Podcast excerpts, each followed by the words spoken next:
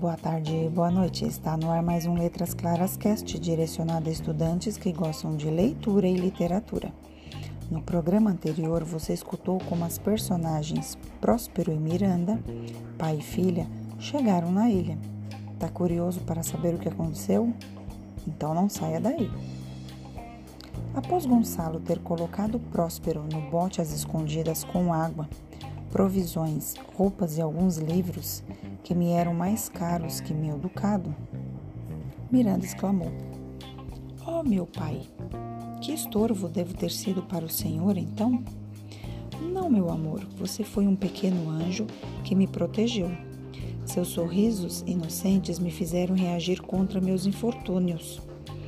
Nosso alimento durou até desembarcarmos nesta ilha deserta.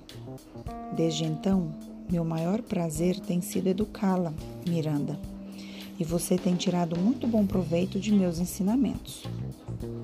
Que o céu lhe pague, querido pai, disse Miranda.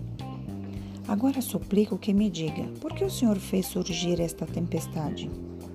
Pois saiba que, graças a esta tempestade, os meus inimigos, o rei de Nápoles e meu cruel irmão, estão encalhados nesta ilha. Tendo assim falado, Próspero tocou delicadamente na filha com sua vara de condão e ela adormeceu. Naquele exato instante, o espírito Ariel se apresentava diante de seu mestre para fazer um relato da tempestade e de como ele se encarregara da tripulação do navio.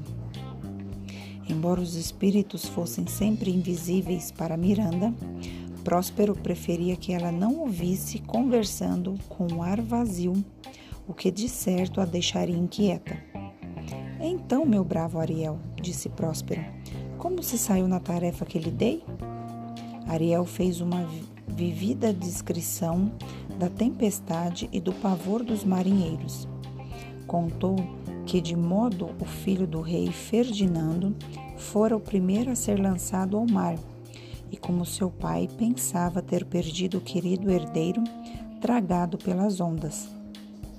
Mas ele está a salvo, disse Ariel, num recanto da ilha, sentado com os braços cruzados, lamentando tristemente a perda do rei, seu pai, que ele julga estar afogado.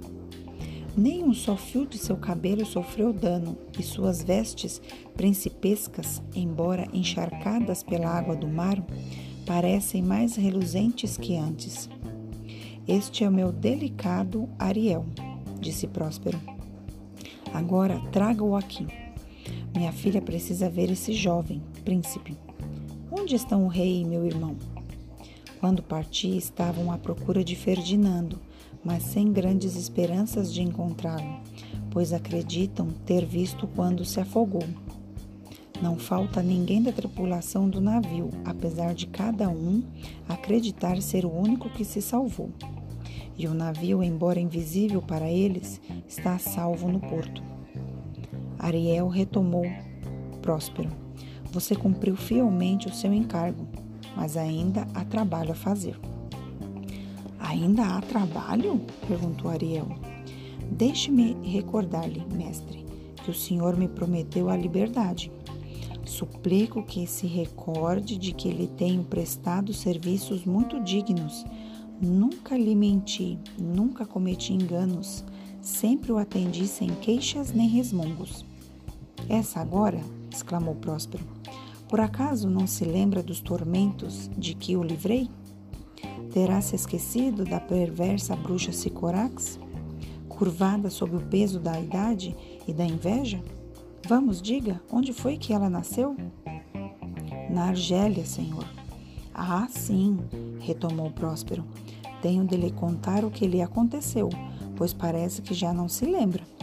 Aquela feiticeira má, Sicorax, por suas bruxarias, terríveis demais para o entendimento humano, foi banida da Argélia e deixada nesta ilha pelos marinheiros.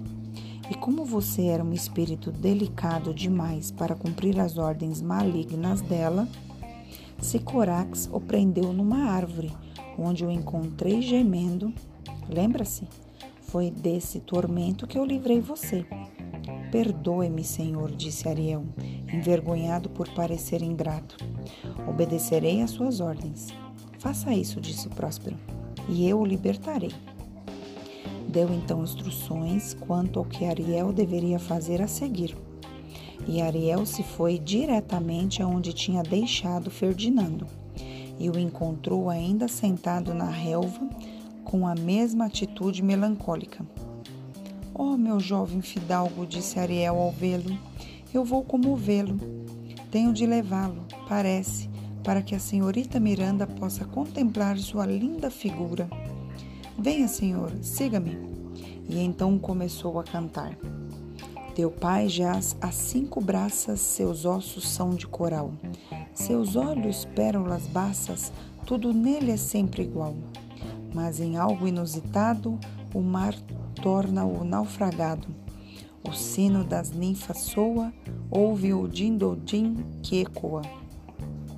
Aquelas estranhas notícias sobre o pai perdido fizeram o príncipe sair do estado de torpor em que tinha subvergido.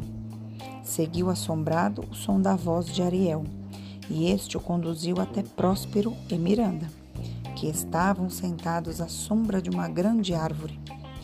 Ora, Miranda, Nunca tinha visto um homem antes, a não ser o próprio pai. Miranda, disse o pai, diga-me o que está vendo lá adiante. Meu pai, exclamou a jovem, numa surpresa estranha. Certamente é meu espírito, meu Deus. Que belas formas tem. Acredite-me, pai, é uma linda criatura. Não é um espírito? Não, criança, respondeu o pai. Ele come, dorme e tem os mesmos sentidos que nós. Esse jovem que você vê agora estava no navio. Parece um tanto alternado pelo sofrimento. Não fosse isso, você diria que se trata de uma bela pessoa. Ele perdeu os companheiros e está vagando à procura deles.